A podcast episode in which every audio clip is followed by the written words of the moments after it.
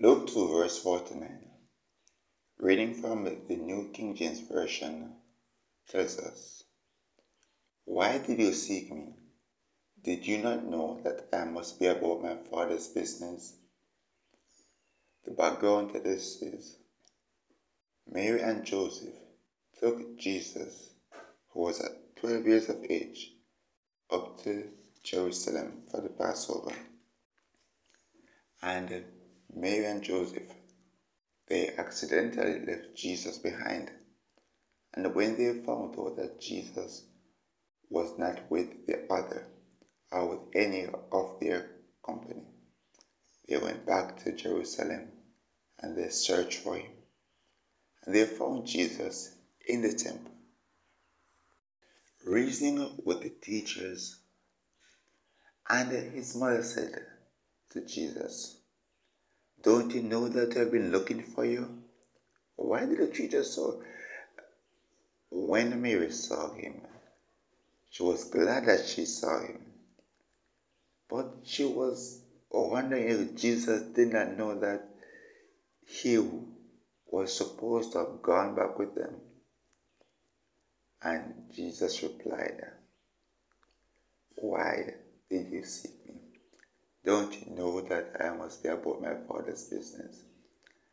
The question is that don't you know that God has some business for you to accomplish? God has some business for you and I. One of the business that the Lord has for you and I concerns the Great Commission. In a nutshell, Jesus commanded his disciples, gave them full instructions, which applies to you and I today. Make disciples. Jesus' disciples, like you and I, were to share the gospel with those who have not yet come to know Jesus Christ as your Lord and Savior.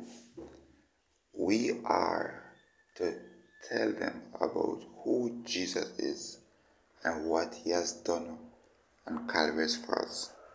As Jesus told us in Luke 19, verse 10, that he has come to seek and save the lost. We must seek them, share the gospel with them that they might be saved. Making disciples not only includes evangelism, however, it also includes teaching. Jesus told his disciples, and you and I, in verse 20, teaching them to observe all that I have commanded you.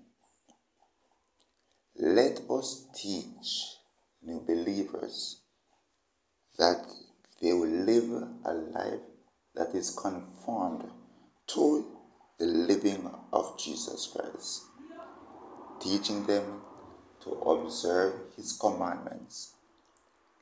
Let us make disciples of all nations. The Great Commission not only includes making disciples, but also baptizing them. Jesus Christ was baptized he encouraged us and his disciples that we are to make disciples and baptize them. He said, baptizing them in the name of the Father and of the Son and of the Holy Spirit. As you go through this day, I pray that this business of the Lord will be on your mind.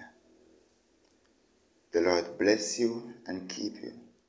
The Lord make his face to shine upon you and be gracious to you. The Lord lift up his countenance upon you and give you peace. A peace that surpasses all understanding. God bless you.